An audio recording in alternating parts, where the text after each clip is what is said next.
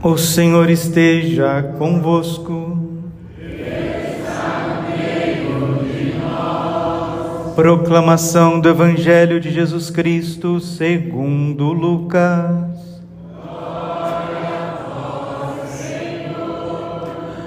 Aconteceu que naqueles dias César Augusto publicou um decreto ordenando o recenseamento de toda a terra. Este primeiro recenseamento foi feito quando Quirino era governador da Síria. Todos iam registrar-se, cada um na sua cidade natal. Por ser da família da descendência de Davi, José subiu da cidade de Nazaré, da Galiléia, até a cidade de Davi, chamada Belém, na Judéia, para registrar-se com Maria, sua esposa, que estava grávida. Enquanto estavam em Belém, completaram-se os dias para o parto. E Maria deu à luz o seu filho primogênito. Ela o enfaixou e o colocou na manjedoura, pois não havia lugar para eles na hospedaria. Naquela região havia pastores que passavam a noite nos campos, tomando conta do seu rebanho. Um anjo do Senhor apareceu aos pastores, e a glória do Senhor os envolveu em uma luz, e eles ficaram com muito medo. O anjo, porém, disse aos pastores: Não tenhais medo. Eu vos anuncio uma grande alegria que será para todo o povo.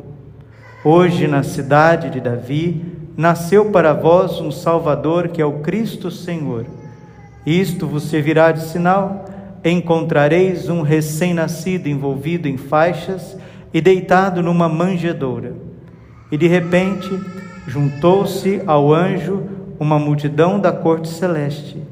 Cantavam louvores a Deus, dizendo: Glória a Deus no mais alto dos céus, e paz na terra aos homens por Ele amados. Palavra da salvação.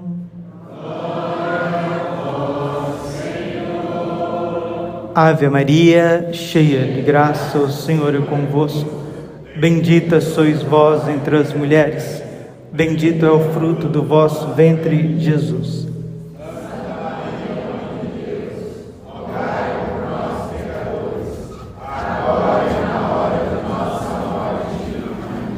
Vinde Espírito Santo, vinde por meio da poderosa intercessão do Imaculado Coração de Maria, vossa amadíssima esposa.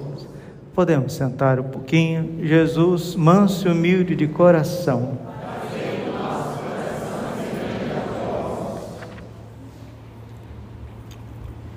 O anjo, porém, disse aos pastores: Não tenhais medo, eu vos anuncio uma grande alegria que o será para todo o povo. Hoje, na cidade de Davi, nasceu para vós um Salvador, que é o Cristo Senhor. Não tenhais medo. Hoje nasceu para vós um menino, o Salvador, que é o Cristo Senhor. E isso é para vós o motivo de uma grande alegria. Se você tem problemas, se você vive rodeados, rodeado de problemas, saiba que hoje nasceu para nós aquele que resolve os nossos problemas. Não problemas financeiros, não problema de calvície ou de cabelo branco, o problema de quem está um pouquinho gordinho. Mas os problemas mais profundos do ser humano, ele tem a força e ele tem a destreza de resolver. E qual que é o grande problema do ser humano? É que a inteligência dele está fechada para conhecer a Deus. O ser humano, ele dedica grande parte do seu tempo para conhecer, para buscar coisas que ele não vai levar para a eternidade. E se a sua inteligência está embotada no conhecimento de Deus, no aprofundamento da fé, a sua vontade, seu afeto está muito distante de Deus. Nosso coração, diz Santa Teresinha, foi criado para isto, para amar a Deus. Nós fomos criados para amar a Deus. E uma vez que o nosso afeto, o nosso desejo, a nossa busca está em conhecer, amar e servir nosso Senhor, você começa a ser um ser humano equilibrado. A essa profecia da carta de Tito, que na minha opinião é uma das coisas mais lindas da Bíblia, vou ler palavra por palavra porque vale a pena. Tito foi ordenado bispo de Creta por São Paulo, e aqui São Paulo, seguindo o seu caminho, um grande apóstolo, missionário, seguindo o seu caminho, ele envia cartas aos bispos que ele ordenou: Timóteo, Tito, né? E tantos outros que não está nas Sagradas Escrituras, mas foram ordenados por São Paulo. E São Paulo diz assim: Caríssimo, a graça de Deus se manifestou, trazendo salvação para todos os homens. Ela, a graça, nos ensina a abandonar a impiedade e as paixões mundanas e a viver neste mundo com equilíbrio, justiça, piedade, aguardando a feliz esperança, a manifestação da glória de nosso grande Deus e Salvador Jesus Cristo. Ele se entregou por nós para nos resgatar da maldade. Ele se entregou por nós Veja o que Jesus passou na cruz por você, pela sua família, pelo nosso Brasil, por todos os países do mundo. Ele se entregou por nós para nos resgatar de toda a maldade e purificar para si um povo que lhe pertença e que se dedique a praticar o bem. Meu Deus, olha, um, dois, três, quatro versículos Tito, capítulo 2, versículo 11, 12, 13 e 14. Que programa de vida para 2023? Manifestou a graça de Deus, trazendo a salvação para todos os homens. A graça encarnada é Jesus Cristo, é o presépio, é Nossa Senhora com Jesus no colo, é São José com Jesus no colo em Nossa Senhora está para vocês, filhas de Deus, filhas da igreja, filhas também espirituais dos sacerdotes. Em Nossa Senhora está para vocês, mulheres, o modelo maravilhoso e acessível de equilíbrio, justiça e piedade. Em São José, filhos de Deus, filhos da igreja, filhos espirituais também dos sacerdotes, em São José está o modelo de um homem equilibrado, justo e piedoso. São José era trabalhador? Sim, desculpe, mais do que você. Nossa Senhora era trabalhadora? Sim, desculpe, mais do que você. São João Bosco era um trabalhador? Sim, mais do que o Padre Braulio. Neles, neles estão o modelo de equilíbrio, justiça e piedade. Está aí. Padre, eu sou pai de família, como que eu devo ser nesse Natal e daqui para frente? Olha para São José, meu irmãozinho, olha para São José, veja o quanto ele ama a Deus, o o quanto a inteligência de São José está dedicada a conhecer a Deus, a vontade de Deus, os mistérios de Deus. Veja o quanto que o coração de São José é abrasado em adorar o menino Jesus e em servir a Deus na religião judaica. O que não dizer de Nossa Senhora, que passou por todos os sofrimentos, passou por todos os preconceitos, todas as barreiras, para que pudesse dar à luz o Salvador. Eis aí o modelo, o modelo de equilíbrio, justiça e piedade. E para nós padres, o modelo do próprio nosso Senhor Jesus Cristo, que desde pequenininho, desde o ventre, aniquilou-se, entregou-se, abandonou-se aos cuidados do Pai para nos trazer a salvação. Ele se entregou por todos nós para nos resgatar de toda maldade. Quanta maldade que está rodeando as famílias. O útero da mulher é um santuário. Deus criou a mulher para ser mãe e hoje, como nunca, querem esterilizar as, mulher, as mulheres, os ventres das mulheres. Querem deixar o trabalho cada vez mais difícil para os homens, fazendo com que eles percam a esperança, percam a alegria de viver, vão desanimando para criar os seus filhos, para ter os filhos que Deus quer. Vão fragmentando a igreja e criando tantas invenções que não têm absolutamente nada a ver com a revelação para desanimar os padres, e os padres vão desanimando. Então a gente percebe que nós estamos vivendo num mundo escuro, num mundo difícil de se viver, um mundo complicado, que cada dia que passa parece que as coisas mais simples ficam cada vez mais difíceis. Mas nós não estamos sozinhos. Por quê? Porque Deus não abandona o seu povo. Celebrar o Natal do Senhor Celebrar a encarnação do Verbo é celebrar a esperança que você não está sozinho. Você que é pai de família, você não está sozinho. O anjo veio e disse: Não tenhais medo, porque hoje nasceu para vós um Salvador, e é motivo de grande alegria para vós.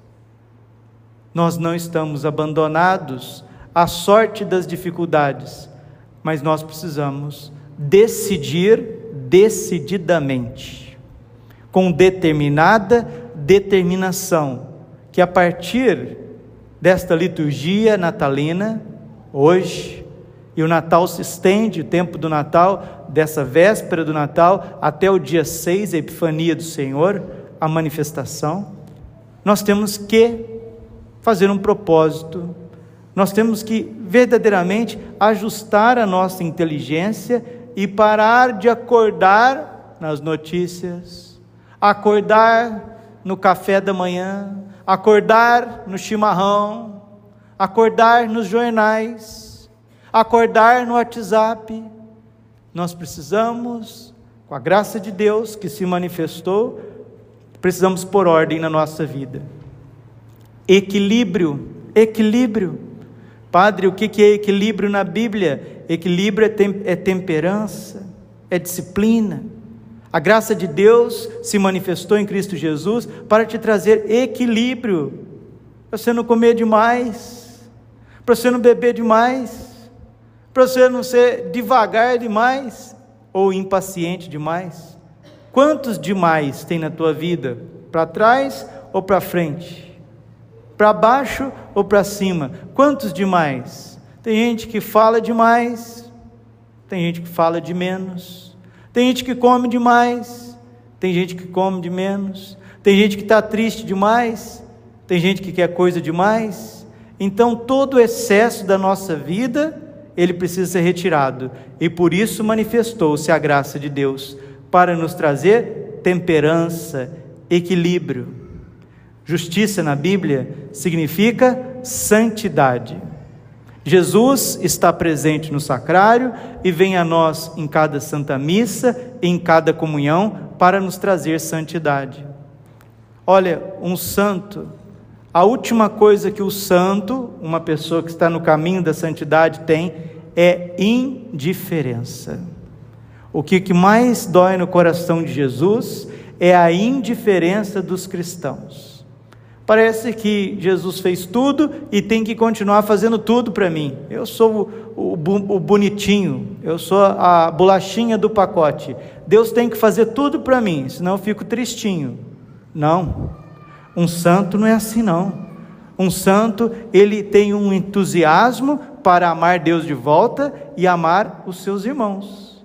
E a Bíblia está dizendo para nós nesta noite que a graça de Deus, o Verbo se encarnou no seio de Nossa Senhora para nos trazer equilíbrio e justiça, trazer santidade, trazer uma vida entregue, uma vida doada, uma vida sacrificada, trazer para nós o entusiasmo de trabalhar, de servir, de sonhar, de amar e trazer também a piedade Padre, o que é piedade?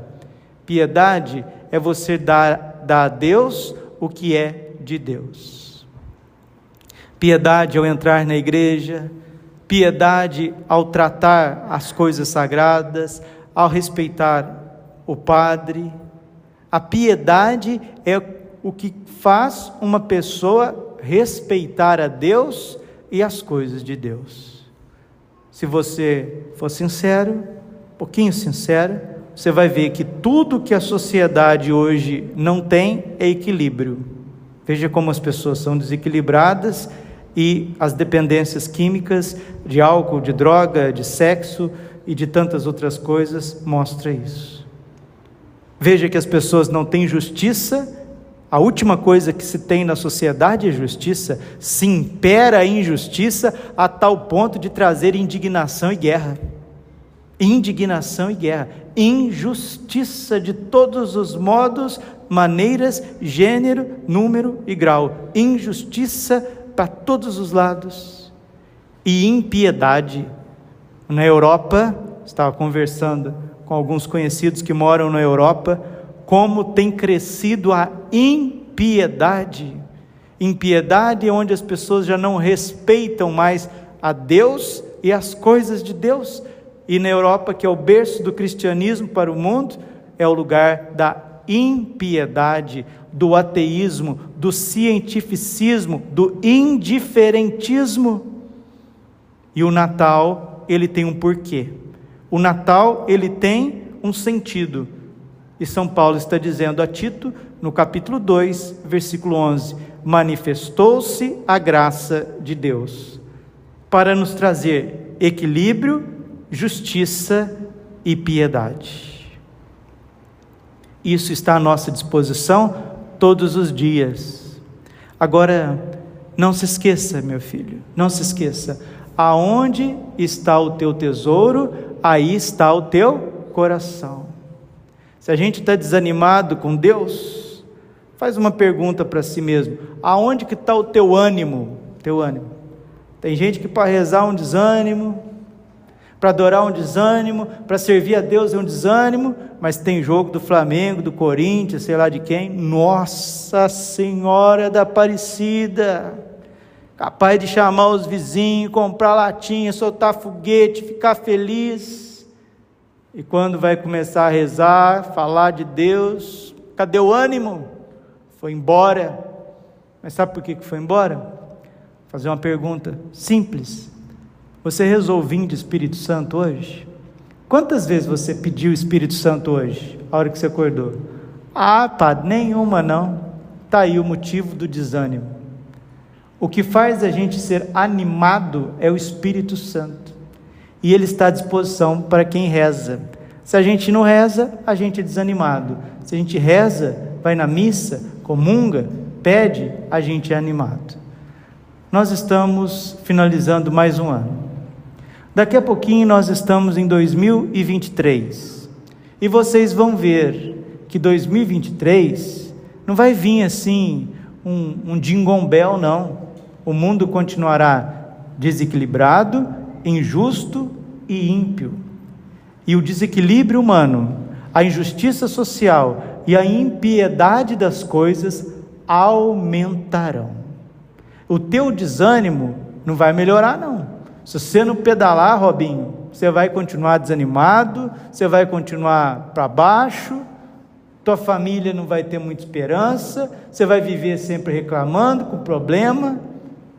E a mulher às vezes tem que carregar tudo nas costas, porque o homem, graças a Deus, trabalha, faz isso, faz aquilo, mas na hora de puxar a família como com São José, e como São José, ah, você pode contar nos dedos de uma mão aleijada, um homem que está equilibrado, piedoso, cheio do Espírito Santo para conduzir a sua família para o céu. Está muito difícil.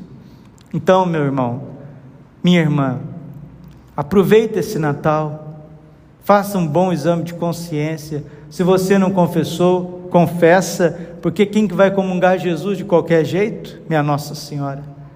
Faz uma boa confissão, dá tempo ainda, o tempo do Natal se estende até o dia 6 de janeiro. Participe da missa, comungue com amor, comece a levantar cedo, rezar, comece a buscar mais a Santa Missa, conhecer as coisas de Deus, porque é para isso que se manifestou o nosso Senhor Jesus Cristo. Jesus não veio esse mundo para encher você de presente, não. Jesus não veio nesse mundo para encher você de bebida, de cachaça, de comida, de peito de peru e de, de tender, sei lá do que, não. Isso aí é. é hum. Jesus veio trazer a paz. No presépio tem paz. Tem um homem de verdade, São José, uma mulher de verdade, Nossa Senhora, uns coitadinhos, pobrezinho que está ali, com o coração todo cheio de amor e do Espírito Santo, simbolizando todos os pequenos da humanidade, e também os sábios, aqueles que estudam, aqueles que são da corte, que são reis, são importantes, mas que também querem servir e amar a Deus. No presépio tem um burrinho e tem um, uma vaquinha. A vaquinha simboliza o povo judeu, que carrega o fardo pesadíssimo da lei. E o burrinho significa os pagãos, que a inteligência está embotada, está fechada, está entupida e não consegue conhecer a Deus. Mas eles estão ali, tanto a vaquinha, o tourinho, quanto o burrinho, eles estão ali, dizendo que Deus veio salvar tanto os judeus quanto os pagãos. E os anjos? Os anjos são como um exército em ordem de batalha, que dá esse testemunho, que dá esse imperativo: não tenhais medo. Manifestou para vós o Salvador, que é motivo de grande alegria. Agora é com você. Agora é com você. Agora é comigo. Você tem projeto de vida cristão? Você já fez projeto de vida para ser santo? Você sabe o que você quer da tua vida? Ou você é daqueles que vem na missa de Natal, de Ano Novo, terminou, ah, graças a Deus, acabou, tchau. Coitadinho, né? Esses não têm espaço no céu, não, porque no céu, para entrar lá, a porta é estreita e sem santidade ninguém vê Deus. Glória ao Pai, ao Filho e Espírito Santo, como era no princípio, agora e sempre. Coração imaculado de Maria confiança, saúde e vitória.